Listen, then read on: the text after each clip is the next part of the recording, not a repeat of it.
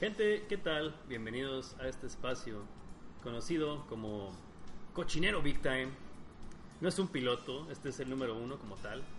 Diría, vamos a hacer una prueba, pero nada, al diablo, no vamos a hacer ninguna prueba. Simplemente vamos a comenzar como va. Y esto es Cochinero Big Time, un podcast del Necio, donde vamos a hablar, Necio y amigos, donde cada que aparezca una de estas emisiones vamos a hablar simplemente de la vida, vamos a hablar sobre qué estamos haciendo, sobre qué está pasando, la vida de adulto, ese tipo de situaciones, ese tipo de, de podcast random que a la gente le importa y a lo mejor a muchos no les interesa porque no venimos a hablar nada realmente relevante. Sin embargo, el día de hoy me encuentro con mi primer invitado y mi gran amigo Esteban Wolf. Señor Esteban, preséntate porque tengo que contestar el teléfono.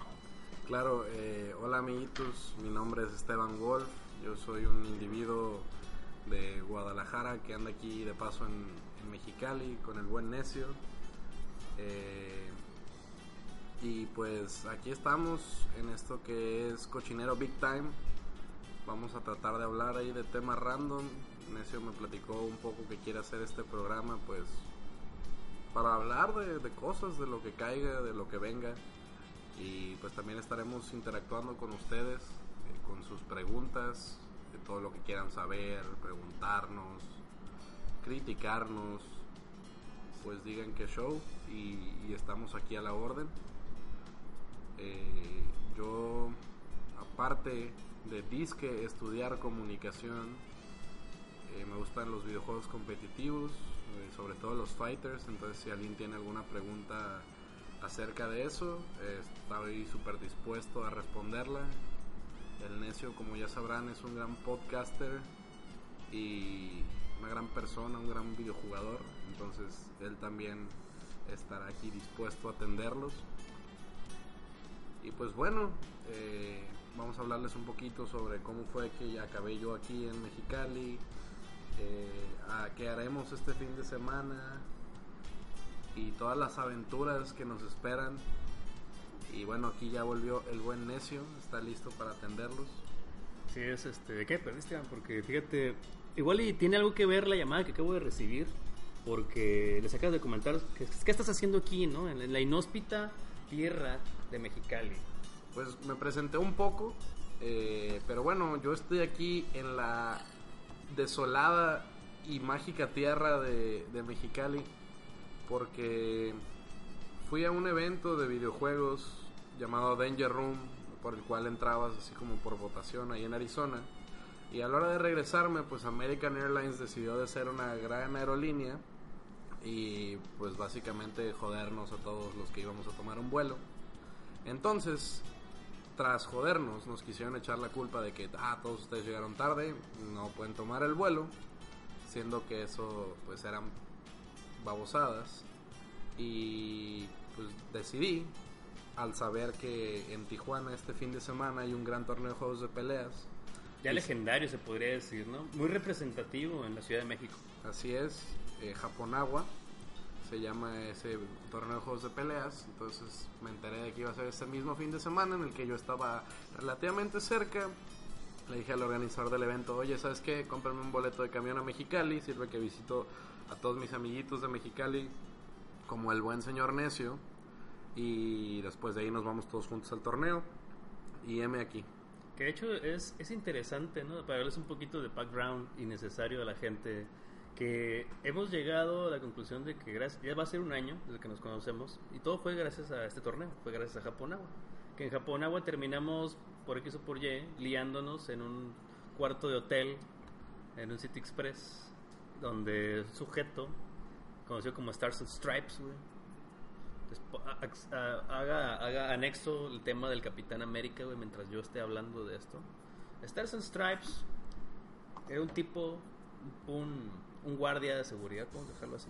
Un, un Sí. guardia de seguridad, Un protector de la justicia. un protector de la justicia en un City Express. Este señor, pues muy, muy, muy atentamente nos dijo que si nosotros proseguíamos con nuestro escándalo de adolescentes, porque aparentemente él le parecía, le parecía algo inaudito que hubiera personas con hype por un torneo de videojuegos, que quisiéramos jugar videojuegos en un hotel, en el lobby del hotel le parecía algo inaudito. Así es. E imperdonable también. Imperdonable. porque él estaba preparado su llamado a la justicia, él tenía tatuados en una mano unas barras en otra mano las estrellas de la bandera estadounidense y pues Stars and Stripes no iba a tolerar por ningún motivo que la gente se divirtiera jugando videojuegos en el lobby de su hotel. Creo que tengo que ponerla. La canción eh, Sí. Stars and Stripes tiene un tema Ya está en el fondo, güey. ya está en el fondo. Porque el señor, el señor eh, Stars and Stripes llegó muy atento y nos dijo, porque había personas eh, que no eran hispanohablantes, había personas que no hablaban español. Entonces lo, lo interesante era que llegaron y Stars and Stripes nos dijo, ok, si no calman sus órdenes, si no calman su, su relajo, yo voy a llamar a la policía y los voy a sacar de aquí. Entonces voltea a, a los que hicieron cara de what, porque no entendían español, les dijo, ¿qué les dijo? Um, better be, better be quiet or I, I'll kick your ass out. Eso fue lo que les dijo, güey. amablemente. Amablemente. Y levantó su puño, güey. Y nos mostró las estrellas del puño. güey. Y sonó la canción que ustedes Está ahora están escuchando de fondo, exactamente. Dice que si le hicimos parry, el único parry que le pudimos hacer a Stars and Stripes porque tenía mucha mucha presencia y tenía mucho poder para realmente patear su trasero del, del City Express, pues fue hacerle caso. El último nos negoció jugar en el lobby en silencio, en un lobby que estaba como aparte del City Express. Y ahí es donde estos, eh, ¿cómo podremos plantearlo?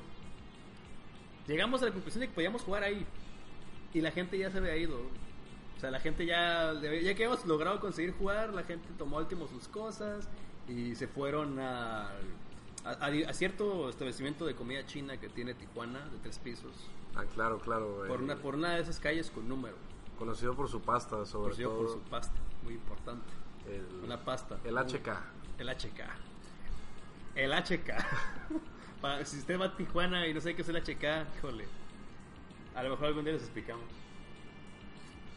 Así es. Y pues posteriormente a eso, después de ese maravilloso bonding que tuvimos temiéndole a Stars and Stripes, cometimos uno de los peores errores de todas nuestras vidas, que fue visitar un establecimiento cerca del Hotel City Express en Tijuana, que está enfrente de la plaza, de la Macroplaza, Es correcto, está, está cerca de Macroplaza en Tijuana. efectivamente. Y pues bueno, cometimos ese terrible error y fuimos a un lugar llamado Tacos el Gordo. Necio, ¿podrías elaborar en qué consistía Tacos el Gordo?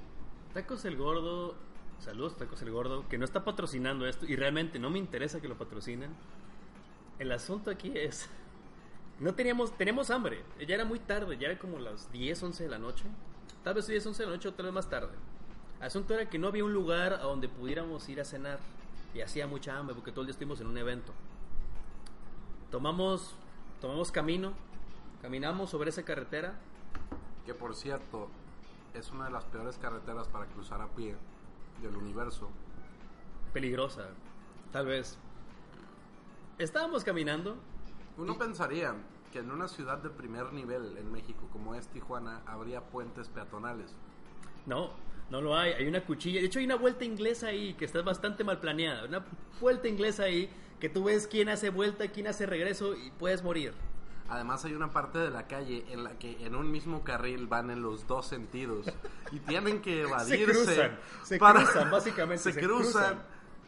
¿Por qué? No sabemos. No entendemos el propósito de esta vialidad.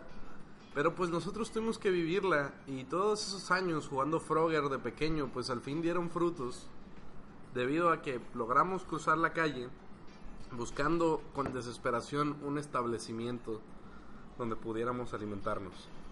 Total, al fin y al cabo, no- nos, nos recomendaron de gran, de gran alcurnia. Nos dijeron: ¿Saben? Hay un restaurante increíble de tacos que se llama Tacos el Gordo. Increíble fue la palabra utilizada para describirlo.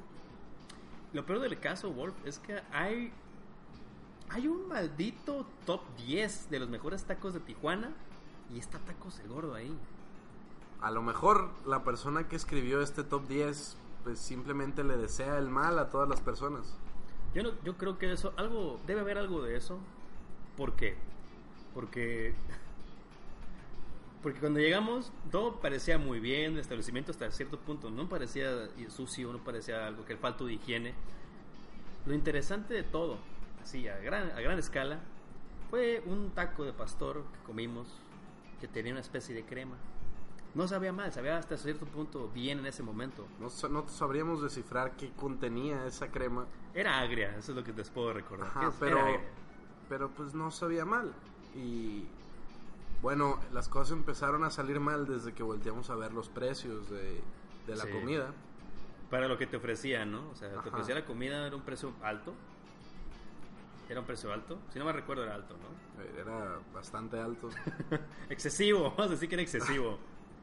para el taco que te estaban ofreciendo. No, No era la gran cosa, no era. Digamos que era un taco de 15 varos que te estaban metiendo gol en 25. Exacto. Con nosotros, me parece, iba el señor Jesús Moreno, también conocido como Babuchas, quien está patrocinado en estos momentos por Renew Studio.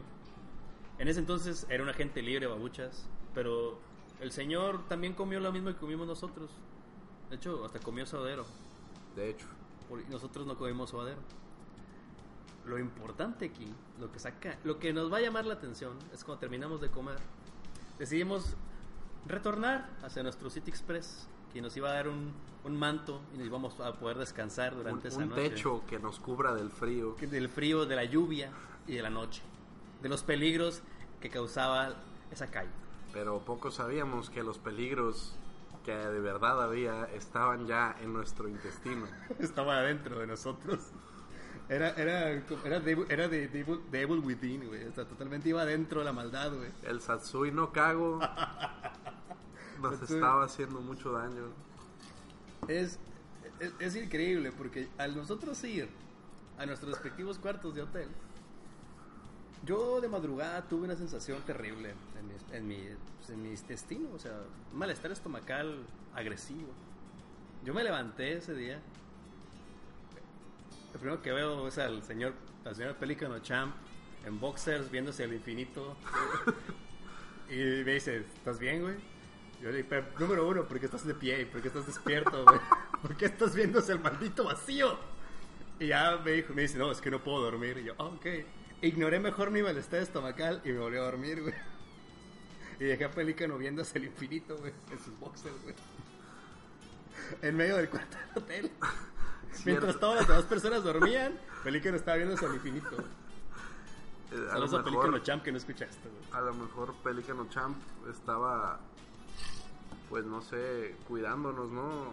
Muy al estilo de Uatu the Watcher, viendo... viendo, viendo, eh, cuidando el mundo, o sea, sabiendo qué es lo que pasaba en el mundo, ¿no? Por esa ventana que estaba cerrada, porque la persiana estaba cerrada.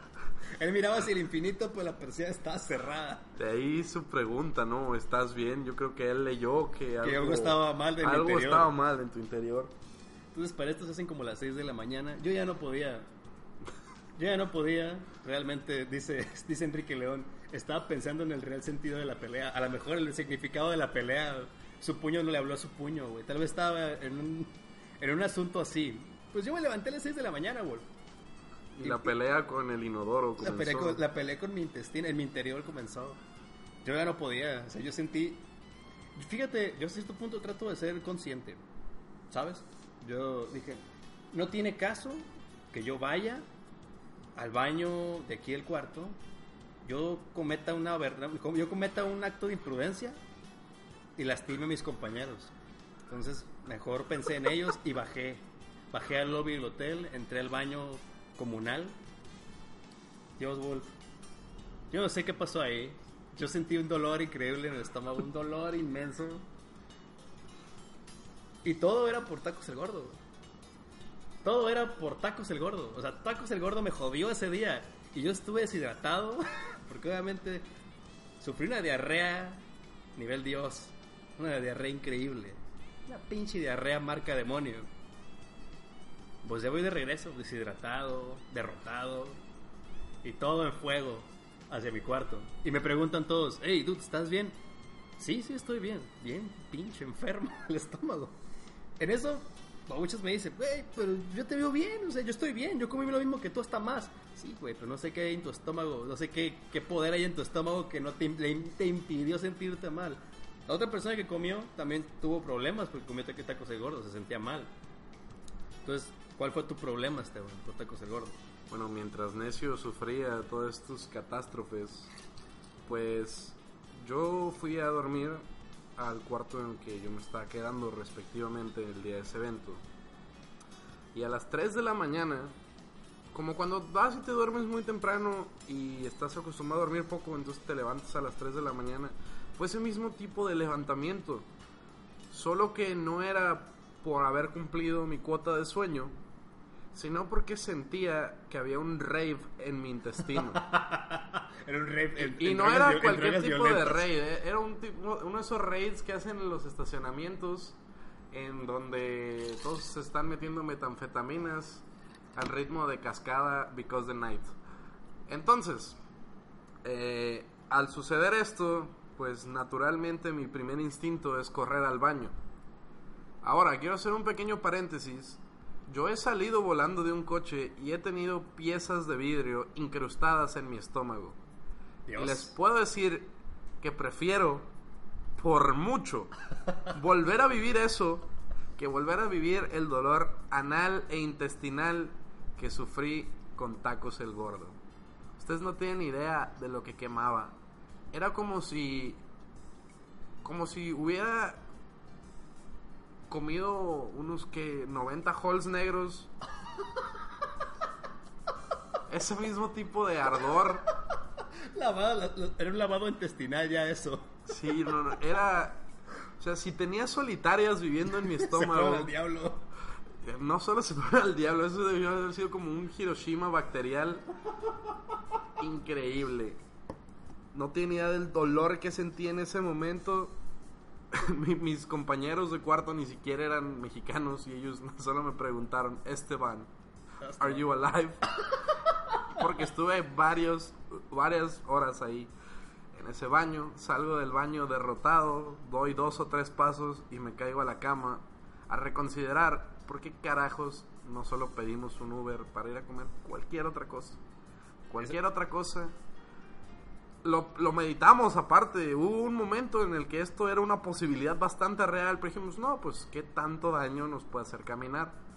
Bueno, al parecer la respuesta a esto es que nos iba a hacer mucho daño.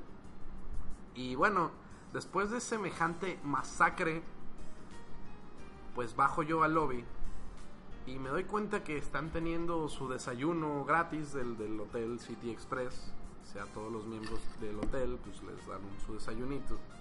Yo voy directo a la máquina donde conservaban las bebidas y agarro más o menos seis aguas de un litro de esas de embotelladas.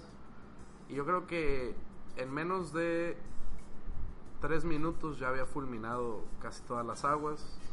Y no comí hasta dos días después. No me dieron ganas de comer hasta dos días después. Y yo sentí asco por todo esto. Y esa es nuestra historia con Tacos el Gordo. Así fue porque nosotros creamos este odio que usted a usted le pudiera parecer irracional hacia Tacos el Gordo. Pero no, señores, no es un odio irracional, es fuck Tacos el Gordo. Nació ese día. El- la expresión fuck el Tacos el Gordo. Como whoopsie, what could possibly go wrong? Exactamente. ¿Qué podría salirnos mal? Pues ya lo vimos. ¿Qué podría salirnos mal? Señores, no sé ustedes, pero nosotros no les vamos a recomendar ir a comer a tacos el gordo. Vayan al picante, vayan a cualquier otra taquería.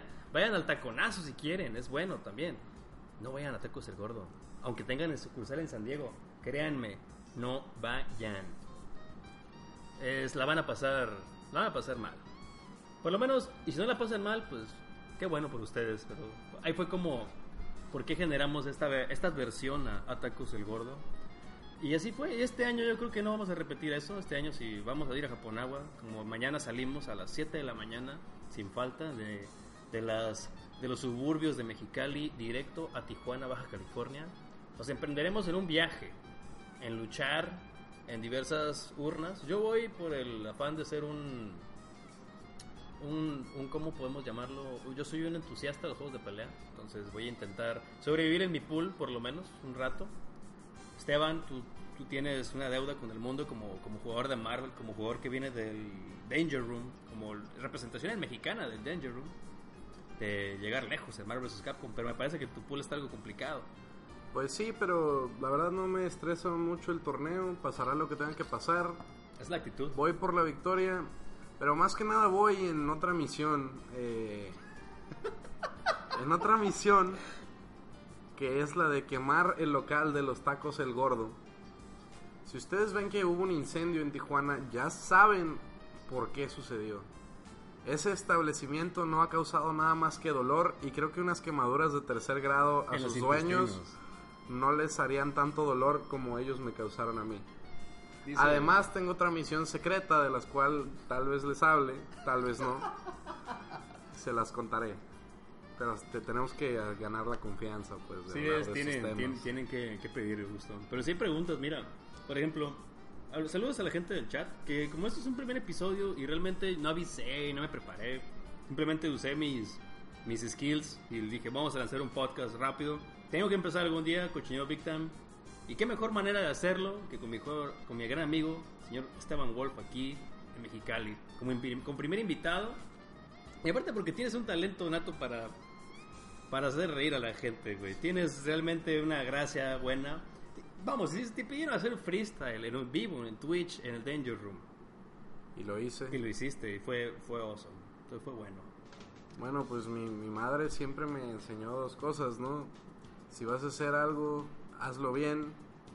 Y también toda la vida me dijo, eres un pendejo. Entonces, Usaste ambos. pues me dediqué, me esmeré en, en juntar sus dos enseñanzas.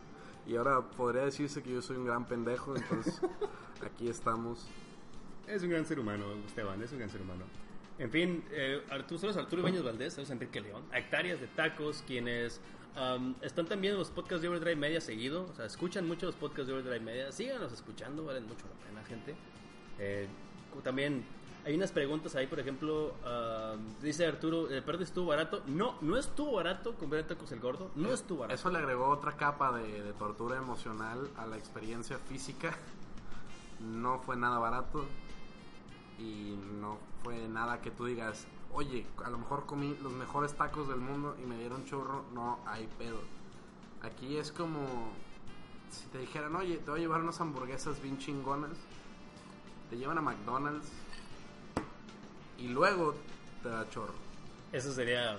Ese Sería como un equivalente culinario, pues, pero yo siento que el chorro que te puede dar McDonald's no se puede comparar con la masacre intestinal gastronómica que causa tacos el gordo. Dice Arturo Ibáñez Valdés, dice para Wolf, para Esteban, ¿cuál es tu compañía preferida de juegos de pelea? Mi compañía preferida de juegos de pelea es Capcom. Yo creo que los juegos que más he disfrutado a lo largo de toda mi vida han sido de Capcom. Eh, Capcom vs SNK 2, Street Fighter 2 Super Turbo. Eh, me gusta mucho la serie de Street Fighter Alpha. Marvel vs Capcom, pues es a lo que le he dedicado los últimos 6 o 7 años de mi vida. Eh, Street Fighter 4 estaba padre. Street Fighter 5 no soy tan fan, pero pues lo juego. Y Capcom en general siempre ha hecho un muy buen trabajo. Darkstalkers. Eh, tienen varias series que me agradan mucho. Rival Schools. La mayoría de los fighters bien hechos los hacen ellos. Y con buena razón, ¿no? Fueron los primeros en hacer un fighter que valía la pena. Esto no significa que yo no juegue fighters de, De otras de compañías. otras compañías. Me gusta mucho todo lo que hace Namco, me gusta mucho todo lo que hace SNK, aunque no sea tan bueno en ese tipo de juegos. Eh, Ninja, ¿cómo se llaman los que hacen Dead or Alive Ninja Studios? Este se llama Team Ninja. Team Ninja, Team Ninja. Team Ninja de Tecmo. Tecmo Koei ya. Me gusta Virtua Fighter, más no me gusta mucho Dead or Alive, excepto el juego de Beach Volleyball. Eso yo creo que es una obra maestra que perdurará a través de los años. Pero sí, básicamente eso Creo es que eh, yo conozco a alguien que no le guste Extreme Beach Volleyball. Extreme Beach Volleyball es una joya. Una Solo- joya del gaming. Que le ha dejado tanto a la gente. Tanto, tantas buenas experiencias y sonrisas. Dice, también pregunta Arturo Ibáñez Valdés, Wolf. eh, ¿Qué personajes en Marvel vs. Capcom 3 usas? Uso a Hagar, Spencer y Doctor Doom. Uso a Hagar porque me gustan mucho los grapplers y un humano parecido a Hagar salvó mi vida en la vida real. Poco después de que empecé a jugar Marvel vs. Capcom 3. Uso Spencer porque también eh, Hagar tiene un atuendo de jaguar que Spencer también tiene, entonces pues... lo- Combinan, combinan. Combinan y los llamo los guerreros jaguar. y uso a Doctor Doom porque pues es una muy buena asistencia para esos dos personajes. Que parte es top tier, ¿no? Sí, el equipo en general es como lower mid tier, pero pues hace su chambita. Sí, podemos decir que lower es, es Hagar, mid es Es Spencer, Spencer y, y high es Doom, ¿no? Doom no es high high tier, es, es, Medio- es como medio tiene mucho valor en soporte al equipo, pero como personaje en sí podría decirse que es medio high. Un personaje que consideres high en Marvel. Morrigan, Zero, Magneto, Modok. ¿Por qué. Morrigan? ¿Por la Sonic? Morrigan tiene todas las Daño. herramientas que necesitas para jugar a nivel competitivo. Choryuken. Tiene, tiene un control de la pantalla super cañón. Eh, es autosuficiente en, en generar sus propios mm, barras de super. O sea, no, no necesita de otro personaje para ganar o para hacer combos que te maten. Eh, tiene ataques invencibles, tiene agarrones. Básicamente lo puede hacer todo y puede... O sea, su existencia como que invalida el 40% del cast, ¿no? Hay personajes que no pueden hacer absolutamente nada contra ella. Y yo creo que eso es lo que la vuelve tan high tier. No, eh, mira, es que aquí hay lore de, los otros podcasts de Overdrive Media, ¿no? Porque dice el señor Enrique León, dice, gato es hijo de Giz. No, señor, gato no es hijo de Giz. Esas son maromas mentales del Salticas. Aquí no... Parece escuchen Salticas. que de hecho esta semana creo que no... Bueno, va a haber Salticas hasta el fin de semana. Yo no voy a estar en el Salticas porque voy a estar en Japonagua. Así que la gente que lo escuche, pues a lo mejor eh, escuchan la carrilla de que el necio no llegó a Topocho y eso lo van a escuchar con el Core, con Gongo y con Sebas, probablemente con el Bridge eh, el fin de semana que va a haber Sálticas. Y pues saludo, a un saludo a mis compatriotas de ese gran podcast de juegos de pelea, del cual estoy muy orgulloso de formar parte de. También que yo te diría mi tercia, Wolf, pero creo que nunca jugué tanto Marvel vs. Capcom 3 como para decidir una tercia. Yo jugaba Doctor Strange, ¿Ok? jugaba Ghost Rider ¿Ok? y jugaba Zero. Mira, todo iba bien hasta que mencionaste Ghost Rider. Pero fuera de eso es una tercia bastante buena. Si en algún momento hubieras decidido jugar competitivamente, probablemente hubieras usado algo así como Zero, Doctor Strange y Ghost Rider y luego te hubieras rendido y hubieras cambiado a Ghost Rider por cualquier otra cosa porque Ghost Rider es muy low tier. Es muy, muy low tier. Pero tiene algo interesante Ghost Rider que puede, pues, a los demás low tiers les gana muy muy feo. Entonces A los como demás low tiers. Tiene la lo ventaja- menos peor. Es, como un unas elecciones políticas y es como votar por el PAN, o Por el sea, menos peor, o sea, el que menos daño te haga. Ajá, es como dices, pues verga, es una mierda, pero pues a ver, hay que calarle, ¿no? O sea, el, el que me la, el que me haga menos daño, ¿no? Así es. Eh, y pues Zero, uno de los del top 2 del juego. Zero es lo mismo que Morrigan, pero ofensivamente, no defensivamente. Doctor Strange tiene una de las mejores asistencias del juego. Tiene muy buen daño. Tiene un, especial OTG que es el Spell of Vishanti. Así es, tiene su propia película, lo tiene todo. Tiene este todo. Strange, Se parece a. Mauricio Garcés. Arroz. Como dice Garcés en una película, güey, que llega, anda pasa Garcés en un pasillo y ve, creo que la doña le pone un mensaje con lápiz labial en un cuadro, ¿no? Y dice Garcés, ah, está celosa. Se, y luego güey dice, ¿cómo dice? Debe ser una, debe ser una pena este, tenerme y después perderme, la verga. También dice que. No me es- imagino, dice, no me imagino la pena que debe ser tenerme y después perderme. Hija de bestia, fucking Garcés. Maestro Mauricio Garcés, siendo guapo y mamón desde Forever. Siendo guapo y mamón desde tiempos ancestrales. Yo creo que ese güey es el estereotipo de super dandy, ¿no? De esa época de, de super... O sea, no es un dandy, no, es un super dandy de esa época. Así es. Un- Es un pimp. Hay un pimp. Hay una película de ese güey donde van en un carro, así nomás, en un carro siempre peligroso por las calles, güey. Peligroso. Y de repente mira a una, una chavita. Y vato le tira una terapia en el, en el semáforo y se la sube el carro, güey. Se la lleva. Así, güey. Una vil terapia. Pero también traía un carro de lujo. Traía un carro de lujo para esos tiempos. Un carro que yo creo que le haber costado una millonada al estudio cinematográfico que hizo para rentarlo y ponerlo ahí, ¿no? O sea, increíble. Aparte, es. como, aparte estaba bien raro porque planteaban una vida de México bien diferente a la que vemos ahora, ¿no? O sea, como, que, como vivían como muy bien antes, así lo planteaban, ese tipo de películas. Todos vivían viendo esas pinches películas y el país estaba jodido como su puta madre. Eran otros tiempos. Ciertamente eran otros tiempos donde pues todo era posible. En México todavía todo es posible, pero no creo que de la manera pues legal, ¿no? Entonces, pues sí, es interesante ver la época de oro del cine mexicano y todo lo que le aconteció después. Eh, y definitivamente las películas de Mauricio Garcés es una inspiración completa para... Un modelo a seguir, ¿no? Para, para, Para alguien los- que quiere ser un, un, una- un kind of dandy. Así es. Imagínate, ¿no? Que quieres tener este. Como vimos hace rato un video en YouTube, estábamos, Esteban y yo perdiendo el tiempo viendo. cultivándonos, viendo algo de YouTube. Estábamos viendo a una joven, una muchacha youtuber que quien se estaba quejando de los SJW, pero no vamos a hablar de eso. No voy a hablar de otra cosa, sino referente a, a, a cómo la gente puede tomar una actitud pendeja. O sea, la vi la actitud fuera de lugar, como al grado de decir, ¿por qué sales con alguien que es como cuatro años mayor que tú? O sea, Sí, definitivamente en el mundo hay, hay gente que jamás voy a poder comprender, pero sí, es, es una chava que habla así como de temas eh, pues controversiales y toma una actitud muy anti-social justice warrior, eh, pero pues era un video de ella con su novio leyendo comentarios en sus videos, el, el novio también creo que es youtuber, y les tiraban comentarios como, eres un pedófilo, estás saliendo con alguien cuatro años menor que tú. Siendo que el tipo tenía como 28 y ella 24. sí, o sea, algo que realmente, si lo consideras, está legit. Ajá. Porque, vamos, está después de los 20. ¿Cuál es el problema?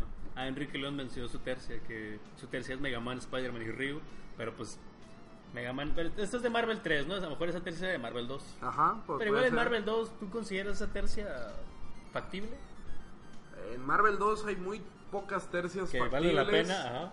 Pero pues si lo divierte, go ahead. Había unos Megamanes muy buenos. eh, en Estados Unidos había un tipo llamado Mega Man Steve, que como su nombre lo menciona, utilizaba Mega Man y le competía con su equipo de Mega Man Sentinela Tormenta. No, pero a- Senti- Sentinel. Sentinel. Es, es buenísimo, güey. Y pues Tormenta no sé en Marvel 2, pero Marvel 3 era muy bueno. En Marvel 2 era de los mejores personajes. Pero bueno, eh, sí, pu- puede ser usado si eres muy muy bueno. Por ejemplo, el, el mejor jugador de Marvel 2 de la historia, Justin Wong, Just wow. hay una hay una anécdota de cuando fue a Europa, el mejor de Europa pues lo retó a jugar por dinero para demostrar que él era mejor. Una, un enfrentamiento por dinero. Sí, es entonces el mejor de Europa usaba Magneto, Tormenta y Sentinel. Y esos son pues posiblemente el top 3 de personajes de ese juego. Y Justin Wong, conociendo el nivel de su adversario y su propio nivel, decidió usar creo que no estoy muy seguro, ahorita se los voy a confirmar, pero decidió usar Mega Man, Roll Roll. y Servbot. Jugó con Servot. Pero Servot es annoying más que un tir, ¿no? O sea, es molesto porque no puedes pegar bien. De hecho, a esos tres personajes es difícil golpearlos. Pero pues son personajes de broma que no hacen... ¿Tú consideras a Mega Man un personaje de broma en Marvel 2? Es que esa es la cosa. Como los personajes, el top 6 de ese juego son tan tan buenos, todo es un personaje de broma al lado de ellos. Y además, además, dos de esos personajes sí están hechos enteramente para hacer una broma. Como lo son Servbot y Roll. Sí, güey, mi tercia, mi tercia en, Marvel 2, güey, era Nash, o Charlie, Guile y el Capitán América, güey. Esa competitivamente es una de las tercias más asquerosas que puedes elegir, güey. Aparte de ser asquerosa, es sutilmente racista. Es sutilmente racista, güey. Es true American, güey. Es make tercias great again, totalmente, güey. True American Power, güey. Saludos a Ignacio Flowers, que se quedó bonito en las filas del chat y del Mixler. Saludos a ti, que acabas de llegar. estamos hablando de nuestras aventuras en los torneos y de experiencias. Como ya, ya encontraste el video de, de Marvel que estabas buscando. Estoy buscándolo, estoy buscándolo. Que este fue un money match en el cual, pues... Ah, y, no, nunca les dije el resultado. ¿verdad? No, Justin. Wong le ganó 10-0 al mejor de Europa con personajes de broma. Justin Wong le ganó al mejor de Europa con Roll, Cerbot y Mega Man. Y está documentado. Así es. En algún lado de YouTube se los vamos a anexar al archivo de este maravilloso podcast porque ahorita es un poco difícil encontrarlo. Dice Enrique León que el especial de Mitel se construyó un muro, güey. Así es. Sí, ese es el nivel 3 de la Un, un muro de Flash Kicks y, y Stars and Stripes, güey, literal, güey. Sí, a Mingo nunca se le va a acercar a ese equipo. ¿Tú cómo consideras a Mingo en Marvel 2? También es una broma. es que en Marvel 2 todo es una broma, si no es sentinela, cable. ¿Sabes que hay gente que piensa que es bueno porque han visto jugar a Maximilian Marvel 2 y lo han visto ganar online con, con Amingo? Bueno, eh, también hay gente que piensa que el Chicharito es un buen futbolista porque le mete gol al Necaxa. Porque mete, me- porque mete goles en Europa, ¿no? También. Bueno, los, los mete. Entonces es que, que te pegue, mira, como diría ese muchacho Vin Diesel en la película, eh, gran aclamada por el cine, conocida como Fast and the Furious, Rápido y Furioso. Él menciona, pues, como encarnando su personaje, Dominic Toretto, que ganar es ganar. Es. Winning is winning. Entonces, No importa si ganas por un metro o una milla, ganar es ganar. ganar es ganar. Eso es lo que dicen. Y hay veces que. A veces que eso es lo que les importa a la gente. Como que te ganen con Servot 10-0. Así es.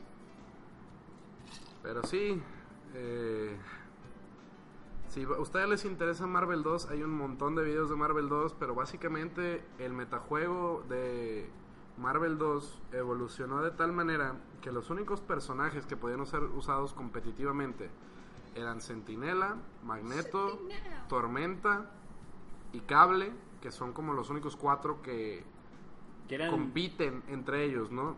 Y había un quinto personaje que requería tanta ejecución que nunca fue usado, que era Dalsim. Y además de estos personajes, Dalsim era top tier en Marvel 2. Dalsim muchos dicen que era el mejor personaje de ese juego, pero era tan difícil de usar que nadie nunca llegó a tener ese nivel de ejecución como para utilizarlo. Eh, ahora, la- y además de estos personajes, ustedes usualmente van a ver personajes como Doctor Doom, Cíclope y Capitán Comando, que no están ahí por ser buenos personajes, sino por ser excelentes asistencias. Entonces el metajuego evolucionó de tal manera en la que tú agarrabas uno de esos cuatro personajes base y luego ya sea que agarrabas otro y una asistencia o simplemente tres personajes muy buenos y las asistencias las utilizabas para tratar de ganarle a los otros personajes muy buenos.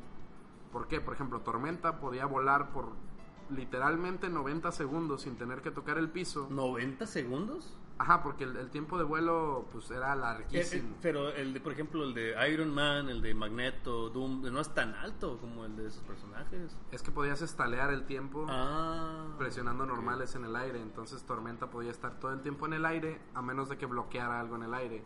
Y daba la casualidad de que solo dos asistentes en el juego podían bajar de esa altura a Tormenta, que era la de Capitán Comando y la de Cíclope. Y creo que también la de Cable. Eh, entonces el juego se convirtió básicamente en o te mato a la Tormenta al principio del match o juego con una asistencia que te pueda Matar bajar. Mm, Que pueda hacer que pueda yo llegar a Tormenta.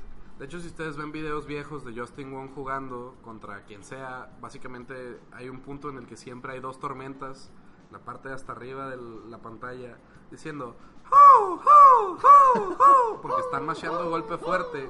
Porque en, en Marvel 2, la, tu barra de super se puede subir aunque no pegues ni con ningún ataque. O sea, tú puedes tirar ataques al aire y te suben barra. Entonces la estrategia de la mayoría de la gente era subirse y a volar ¡Ho, ho, ho, ho", hasta que tenía cinco barras y luego ya eh, si cometían algún error, pues les matabas a su personaje con las cinco barras. Suena legítimo, suena legit. Pues, mira, yo nunca entendí, de hecho, el, el metajuego así a niveles cósmicos, de, esto fue después de ganar, ganar. A niveles cósmicos después de, de esta de, de que me empecé a meter ¿no? en los torneos que fui a ver ahí fue cuando empecé a ver yo qué personajes eran low tier qué personajes eran top tier. Eh, yo creo que hasta ese entonces yo no había, yo ya había jugado Marvel 2 en mi tiempo y te digo yo jugaba por muy por diversión totalmente con gente que ni siquiera conoce fundamentos de los juegos. Y ahorita que ves videos de Justin Wong ves videos de, de, de gente que era grande en ese entonces pues imagínate ya ya no ya no miras el juego igual no si quieres ganar Sí, básicamente cuando empiezas a jugar lo que sea, hasta Beyblade competitivo, empieza... Para todos los que no saben, existe una escena de Beyblade competitivo. hay una escena de Beyblade competitiva en alguna parte del mundo sí, sí la hay. De hecho, el otro día en Guadalajara empezaron con un mame de torneo de, Blade, de Beyblade clan- clandestino en Facebook, ¿no? Y entonces hay un montón de gente apuntada, pero sí, sí hay torneos de Beyblade competitivo en el 2017. No sé por qué, no sé en qué consista y no sé cuál es el sentido de esto.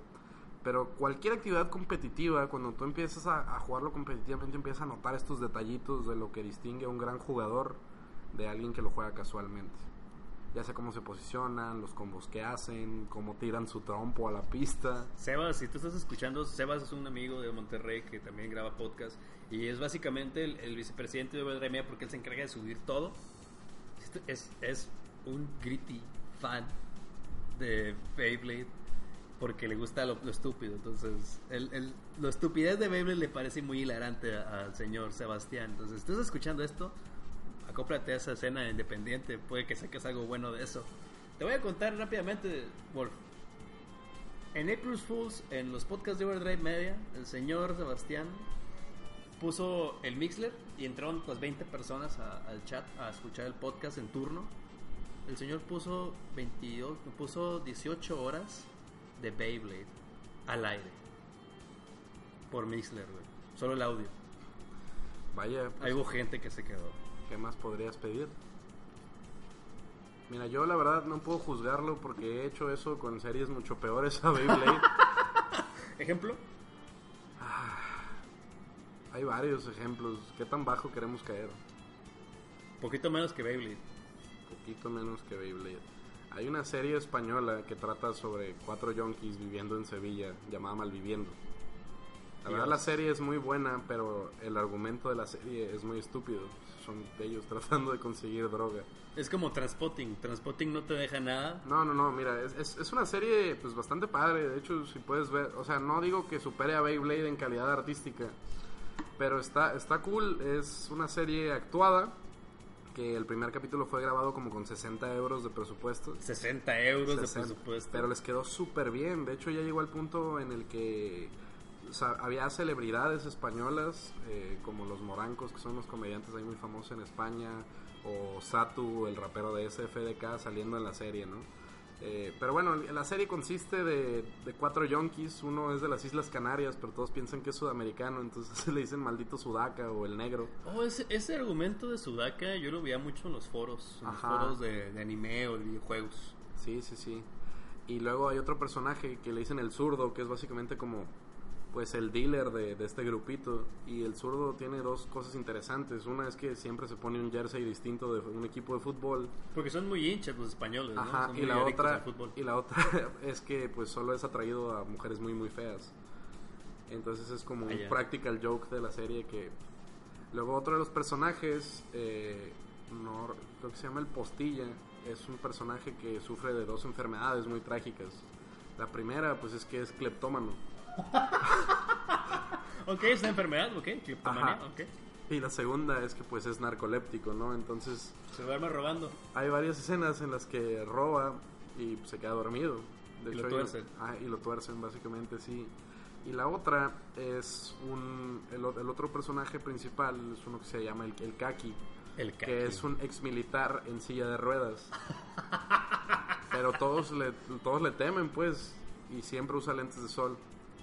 Entonces, pues, es una- un argumento ahí alrededor de sus vidas. Tiene tres temporadas. eh, te digo, el grupo de rap SFDK, que es uno de los más famosos, hasta les hizo una canción que se llama Or- Orgullo Banderillero con los nombres de todos los eh, de todos los capítulos y le hicieron un rap, está bastante chido.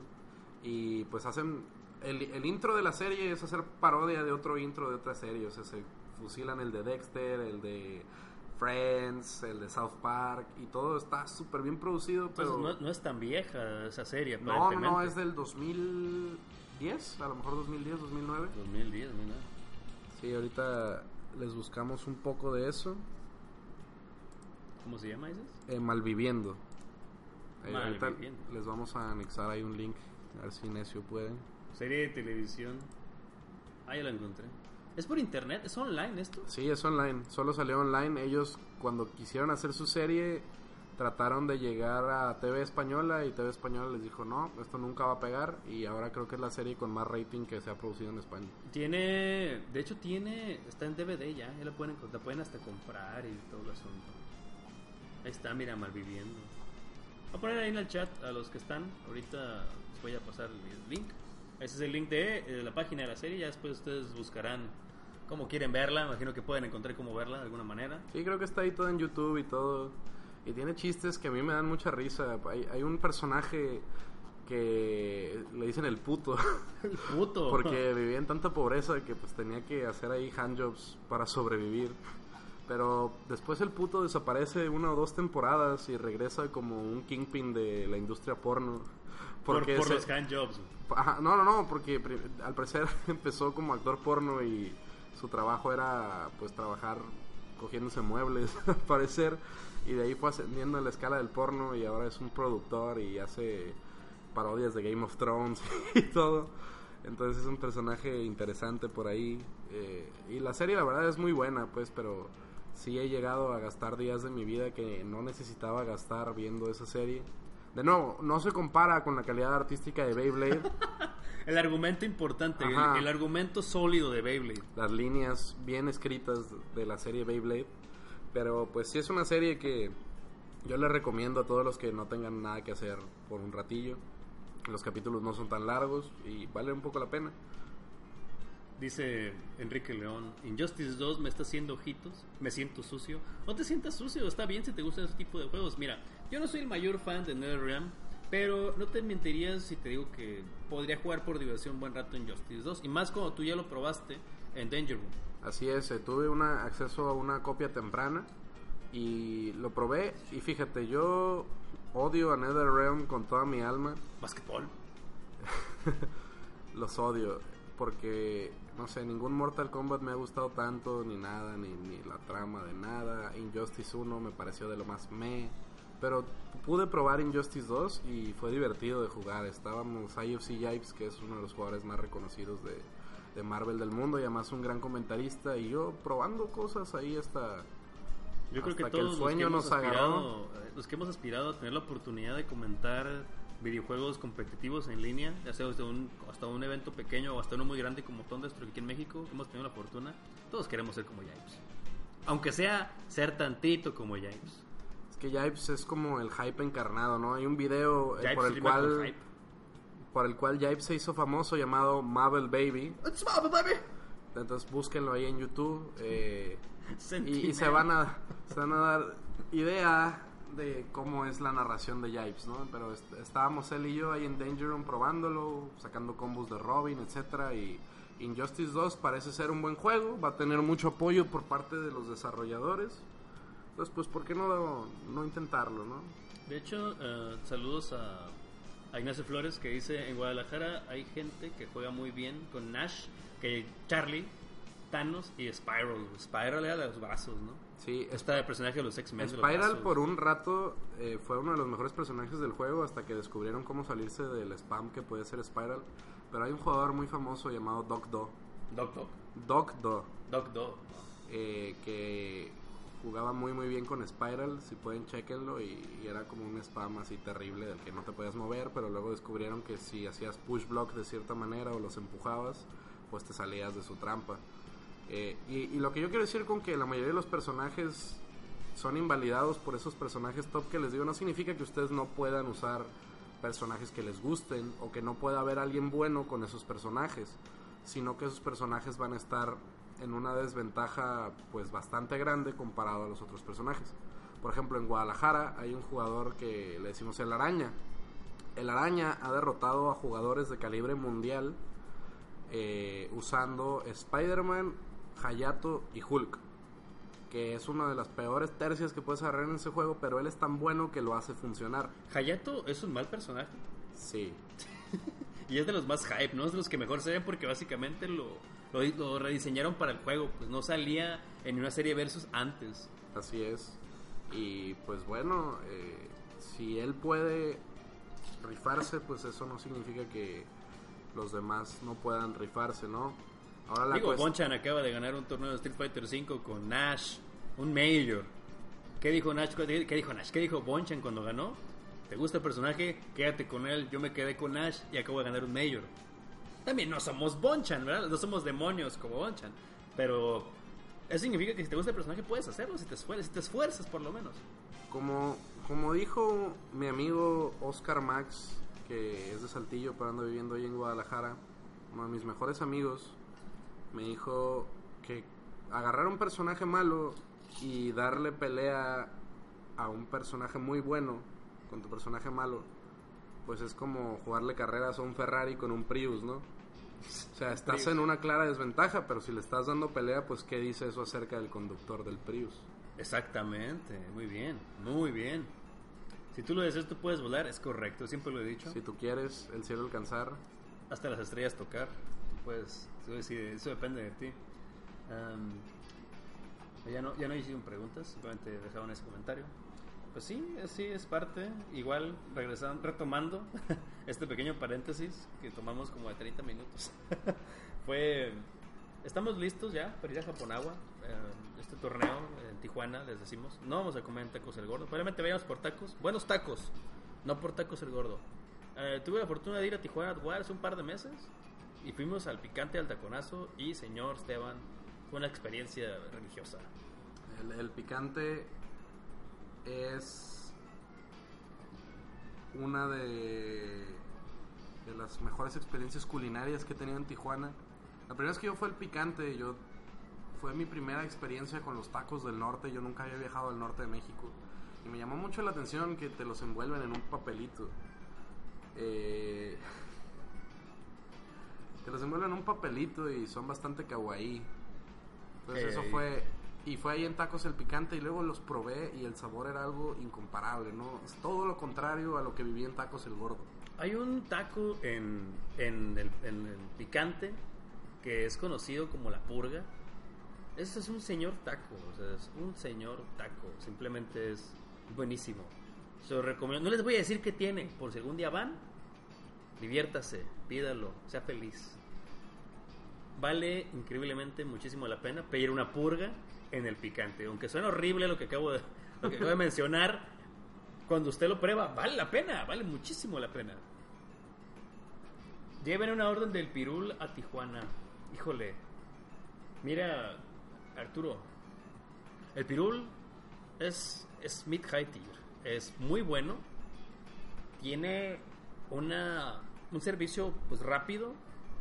Es como aquí, aquí, en, este, aquí en Mexicali, Esteban, nosotros cuando tenemos algo muy lleno, o sea, algo, algo muy, muy, eh, mucho en cantidad, se nos está reportado. Está reportado. Está reportado. Entonces, se puede decir que son unos tacos que están bien reportados, los tacos del pirul. Sin embargo, siento que en cuanto al sazón, sí hay mejores. O sea, sí hay unos tacos que son pueden llegar a ser mejores, aspiran a más. Pues depende. Depende también cómo, cómo lo vean, ¿no? Claro que sí. Y el picante, su sazón, sobre todo cuando tú pides una purga, que por estúpido que suena, no es tan purgante como los de tacos, tacos del gordo. que irónicamente no es una purga como el de tacos del gordo. Eso no es una purga, yo creo que es como un drenaje de alma lo que te da en tacos el gordo. Ay, ay, ay, pero sí, sí, sí, el picante es algo que quiero visitar. ¿Sabes qué hay en, en Tijuana que a mí me gusta visitar? Porque, como dirían en la CDMX, soy de provincia. Me gustaría ir al Fridays que hay enfrente del hotel, porque pues eso no hay en Guadalajara y, y me gusta probar experiencias nuevas. Eh, El Friday, ¿sabes que aquí en Mexicali hubo un Fridays y yo creo que no duró ni un año? ¿En serio? Tronó, así, tronó. Y creo que ahorita es un casino caliente. Vaya, vaya. Eso habla mucho de, de nuestros gustos. eh, son muy variados en todos lados, en todos los estados de la República. Hay cosas que pueden pegar en un lado y que no pueden pegar el otro. Por ejemplo, es un dato poco sabido por gente no residente de Guadalajara que tuvimos hamburguesas de Whataburger hace unos cuantos años Nice. y por algún motivo no pegaron, siendo que son consideradas en la mayoría de las partes de Estados Unidos como las mejores hamburguesas de Estados Unidos, pegándose ahí un tiro con In and Out y en Guadalajara no pegó. Algo tenía la sociedad tapatía que no funciona. También ha habido casos como este, ¿no? En- solo en el DF que yo sepa tienen Wendy's. Mm. En Monterrey tienen Wendy's también. Mm, De hecho, yo en Thunder, eh, saludos a Roque Peña, yo estaba muriéndome de hambre después de comentar en Thunderstruck, porque duré... Yo llegué a las 6, 6 de la tarde que empezaron los, los, los torneos, los torneos en stream, por lo menos. Empezó, acababa de terminar Smash porque yo no pude comentar Smash, comentó alguien más. Y el, eh, y el señor, este, señor Sabroso me invitó a comentar Guilty Gear, me dijo, te voy a cargar poquito la mano, comenta Guilty Gear. Me aventé Guilty Gear. Luego, luego después de eso dije, pues me paro para comer algo. No, siguió KOF. Y llegó Abel, contamos KOF. Y luego dije, bueno, me voy a parar rápido, voy por un sándwich, algo aquí a la vuelta. Empezó Street Fighter, así, rápido. Señor, pues yo me desocupé como a las 10, 11 y eso yo llegó Roque y le dije, me dijo Roque, ¿qué? Oye, oye, ¿qué, qué, qué te traigo, güey? "Oh, pues mira, una, tráeme lo que sea, güey, lo que quieras, güey, pues tráeme algo de comer, estoy muriendo de hambre. Entonces, como yo le había dicho en previas conversaciones que en Mexicali ni de pedo hay Wendy's, que tiene años que no comían Wendy's. Hay una en, Cali- hay una en el centro de California, pero nunca voy a Wendy's porque si voy a In and Out, voy a Wendy's, voy a and Out. Entonces, pues no. Entonces me llegó Roque con hamburguesas de Wendy's, tenía un chingo que no comía ahí. Nada mal, pero si me lo preguntas, pues pues está, está raro, ¿no? Que nomás haya en DF y en, y en- bueno, Ciudad de México y en Monterrey. Así es, saludos a- al DF tratando de cambiarse el nombre para ocultar lo que son. El defectuoso, saludos. Saludos de la Ciudad de México. A los valedores, chavo. Eh, pero sí, también hay cosas así extrañas. ¿Sabes que acaban de abrir un Denny's en Guadalajara? No. Oh, nice. Están ahí comprobando a ver si sobrevive a la... Eh, ¿cómo- ¿Cuál es la palabra para vicious en español? Eh, a la salvaje sociedad tapatía, Sí, a salvaje descorazonada y fría. A ver si Denny sobrevive a eso para al menos dejarme un- unas cuantas alegrías culinarias. Pues sabes, en IHOP tiene mucho ya en México y ha sobrevivido. Sí, IHOP sí, Y pero, es caro IHOP pero mira, Whataburger no sobrevivió. y es buenísimo. Entonces, algo, algo está pasando ahí en Guadalajara, algo tiene el agua del lago de Chapala que nos está haciendo daño. El agua de Chapala. Eh, y sí, es, es curioso todo esto. es- Cada, cada estado en México, cada ciudad en México es como su propio país, la verdad somos un, pueblo bastante extenso. Nos unen unas cuantas cosas, pero yo siento que somos uno de los países más diversos que hay. Ahorita yo me acordé que en Mexicali había un Jack in the Box. Lo curioso es que como que parece que el dueño o el encargado de ese establecimiento en específico, que para hacerte, para no hacerte el cuento, ese es el Fridays que te dije que quitaron. Eh, pues antes había un Jack in the Box. Resulta que estos chavos empezaron a vender cerveza, empezaron a vender sus propias hamburguesas con chile, con salsa diferente. Y eso no lo ven. Tú vas al de Caléxico y tú vas al de Mexicali, no se parecía de nada. Así duraron como un año. Entonces, de repente, como que los de franquicia se dieron a color. Eh, murió, Jack in the Box murió. Luego le cambiaron el nombre rápido a algo como el tu Jack, mi Jack, algo así le pusieron. Pero pues, no, no duró ni seis meses, creo. Y después, cuando se convirtió luego en el Fridays, y luego se convirtió en el Caliente. Vaya, vaya, pues la innovación mexicalense. ¿Qué, ¿Cómo Tristemente- haces eso? ¿Pero cómo, cómo se te ocurre hacer eso? Oh, voy a Tristemente- joder la franquicia. Vamos a meterle la picardía mexicana para salvar el negocio, porque no está vendiendo un pito. Tristemente, ese, esos mods, esos perks que le metieron a, a Jack, a Jack in the Box, pues no surtieron el efecto que ellos deseaban. Yo creo que cerveza con hamburguesa nunca va mal, pero Yo creo que es increíble. Es una combinación bella. La cerveza con la hamburguesa. maravillosa. Lástima, ayer, de hecho, tú has estado comiendo, Wolf. Pues hamburguesa estos días. Es. Hoy rompiste el hábito, como Linkin Park. Hoy rompiste el hábito. Dijiste, hoy no vamos a comer hamburguesas. Ayer fuimos a unas hamburguesas, fuimos a unas que se llaman Don Burguesa aquí en Mexicali. No para que las probaras. Lo malo de ahí es que no venden cerveza para comer tu hamburguesa. Y es lo, es lo raro, güey. Aquí dice Arturo Ibañez Valdés. Aquí había un Pizza Hut antes de Mexicali. Sí, aquí había un Pizza Hut. Eh, ¿Aquí no hay Pizza Hut? Pizza Hut había dos establecimientos, bueno, tres, tres establecimientos, murieron dos, y el más viejo, que tenía un arcade de Mega Man Power Battles ahí. No.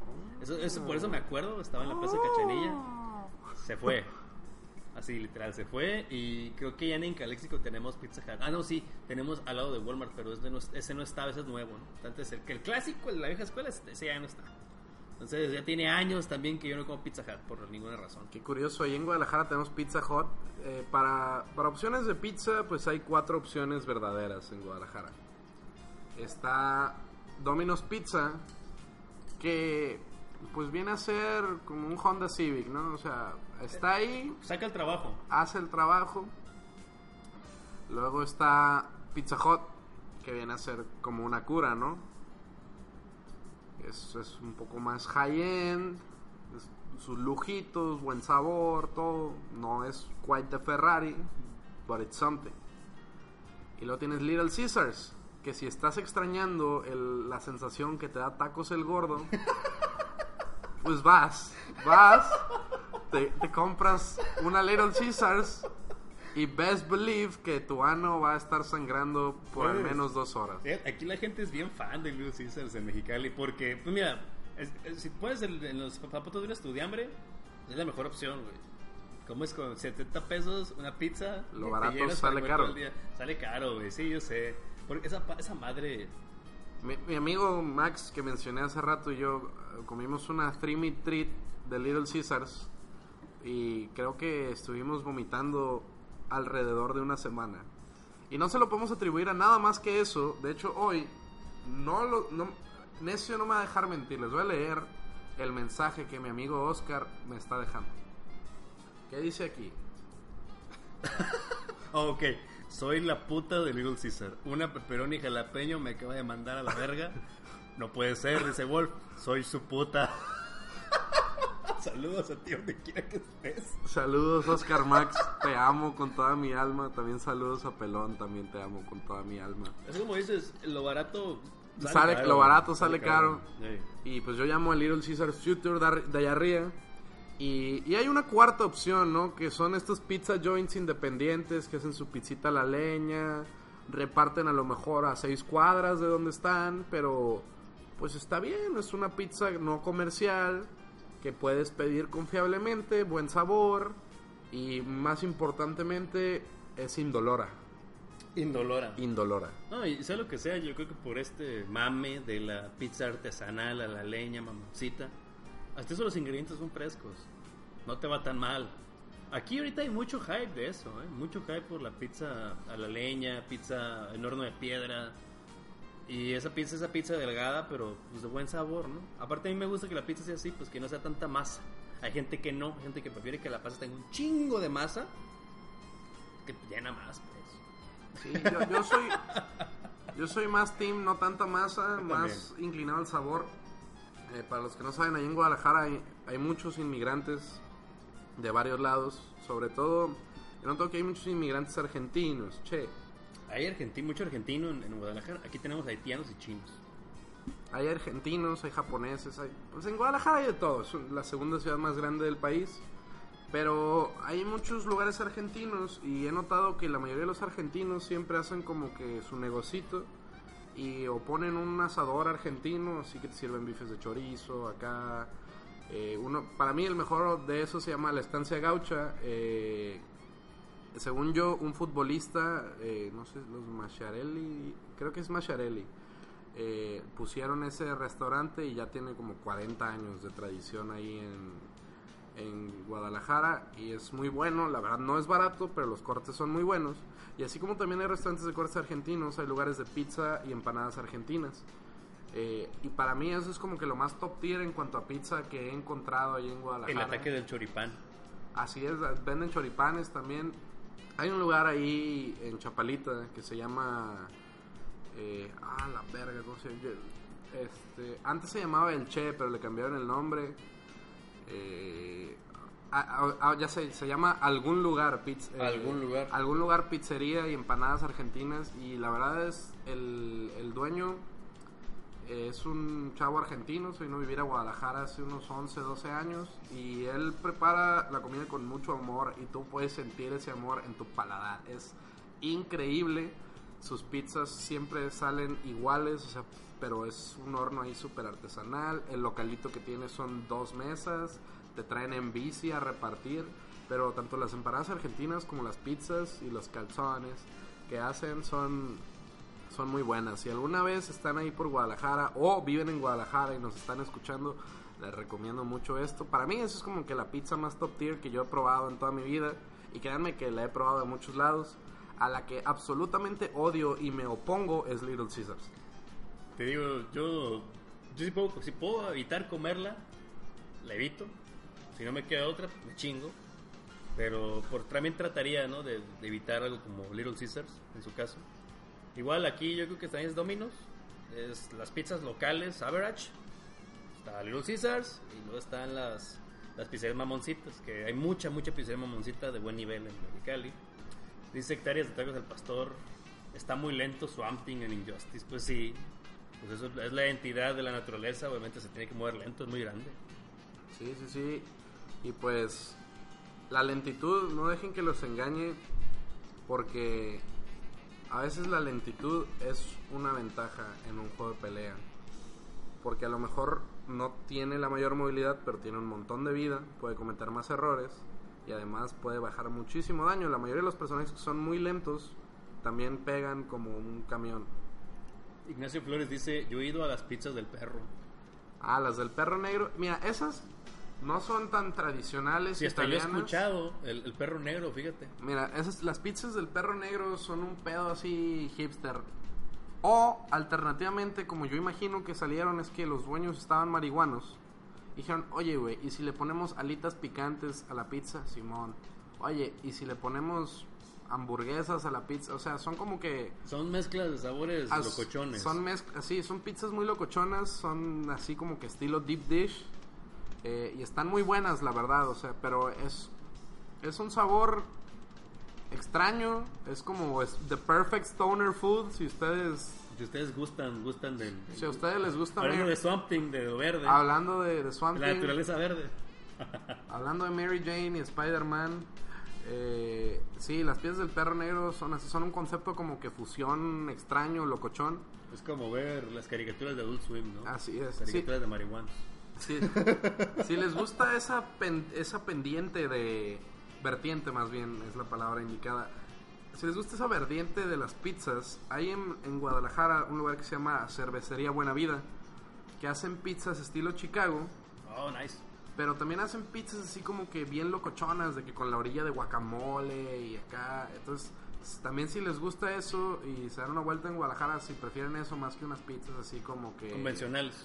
Ajá, como que más italianas, más tradicionales, pues vayan ahí a, a Cervecería Buena Vida. Es como, para mí, una mejor pizza del perro negro. Y la Es una verdad, alternativa, es un counter pick al perro negro. no, más que, sí, sí, sí, es un counterpick totalmente. Es, Ok. es como si, como, expli- es como si tú ya tienes el Marvel vs. Capcom 3 y luego sale Ultimate Marvel vs. Capcom Pues que, 3. te com- que juegas ma- Ultimate Marvel Ajá. Capcom 3, ¿no?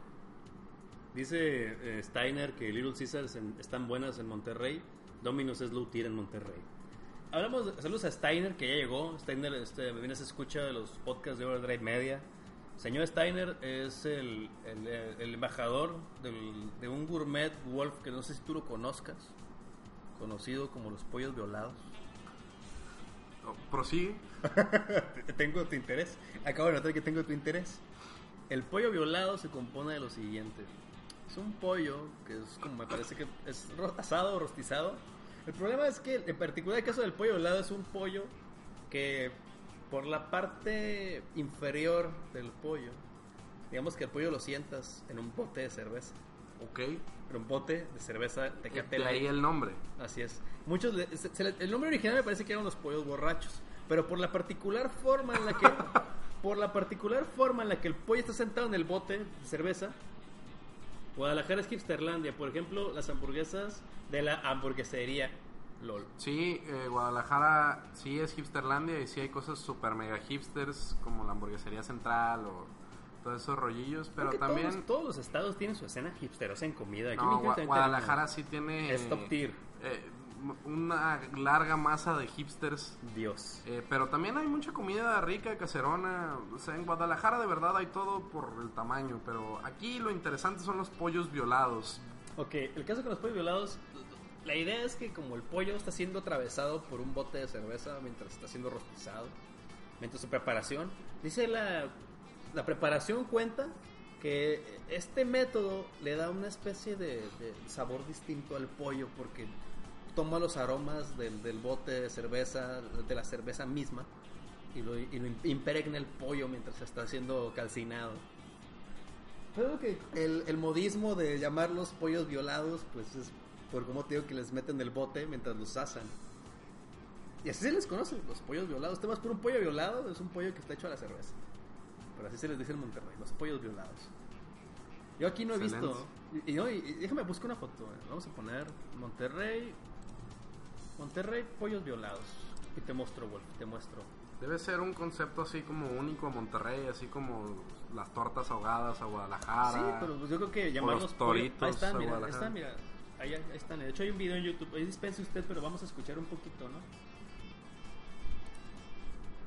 Ok, eh, ahí Ah, ahí los tenemos un pollos. schnauzer, sí, claro, un schnauzer.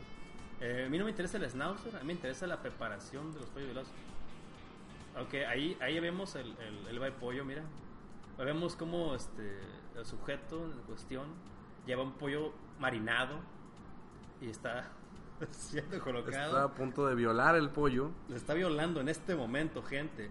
Y lo está, colo- lo está sentando en un bote de corona. Corona no es la cerveza que yo usaría para Yo cocinar. tampoco, fíjate. Yo siento que eh, sería muy... Ay, mira, y lo, lo- lo- fue hasta adentro, ¿eh? Parece que ya lo sentó. Deep, Es- deep throat. ahí vemos el pollo, vemos como... Cómo, cómo están sentados ahí. Es que esto es canon, Wolf. Esto es canon. Ah, mira, este es, este es el toque final, mira. Se les pone una especie de, de- como una como un bote como para ahumarlos con, con, con si no me equivoco es carbón como un bote los tapan ahí como para que se hagan en humo supongo que el resultado final pues es un schnauzer no aquí lo vemos el schnauzer ¿no? ay gente es. Dios pollo a la pollo a la lata de cerveza mira, es Ah, como que, pero, es pero todos dicen pollos violados o sea Esa es la manera PG-13 de... PG-13 de, de representar el pollo violado. Pero mira, pollo violado, grillers, pollo sentado, pollos violados Monterrey, pollos violados, pollos violados de Monclova, Coahuila, pollo con trasero de cerveza, cómo preparar un cabrito, no, eso no. Pollos es, violados, es toda una táctica culinaria avanzada del noreste mexicano. del noreste, sí, porque yo soy del noroeste y aquí no, no te manejamos el término del pollo violado. Y yo del occidente, suroccidente, No, tampoco no había- vengo manejando esa técnica. Dice Ignacio Flores, Necio, hay puestos en la calle de tacos veganos. Y te digo que es lo peor, que están llenos. Shit, nigga. Shit. Ah, Los veganos son una especie que amenaza a la humanidad y tenemos que hacer algo respecto a los veganos. Yo tengo una duda para estas personas veganas, porque... Antes quiero aclarar algo. Tengo muchos amigos veganos. Ajá. La mayoría se hicieron mis amigos antes de saber que eran veganos. Pude haber evadido este tipo de relaciones. Pero, ahora, Pero- ahora tienes un social link con Ajá, ellos. pero les Ya no agarré romperlo. cariño. Saludos a mi amiga Sofía. Saludos a mi hermana, Tu hermana es vegana. por desgracia. Eh, y saludos a este tipo de gente que, que existe por ahí. Que existe por ahí. Gracias por existir, dicen por ahí, ¿no? Saludos a mi amiga Hilo también. Pero sí, sí, sí, estos veganos amenazando la, la verdadera cultura que es el tocino. Esta pieza de sabiduría masticable que la humanidad ha amasado y perfeccionado. Esto, esto es un caso que me alarma, ¿sabes? O sea, el caso de la existencia de algo como, como los pollos, los pollos violados, los tacos veganos. Gente, yo creo el tiempo nos ha invadido y tenemos que irnos. Tenemos que irnos porque tenemos hoy que, recorrer, que recoger a un par de, de personas más para ir a emprender este viaje a Caponagua. Fue un gustazo.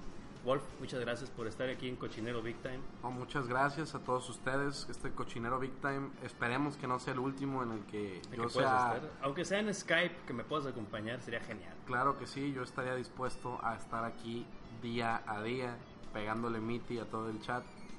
Bendito Dios, muchas gracias a Enrique León, a Steiner, a Octavio Tacos del Pastor, Ignacio Flores, Arturo Ibáñez Valdés, que estuvieron el día de hoy en este primer episodio de Cochinero Big Time. Gente, muchísimas gracias. Esper- Esperen otros podcasts similares. Suscríbanse al e-box de Producciones Impetuosas y también suscríbanse al Mixler de Producciones Impetuosas para que cada que hagamos un podcast les avisemos.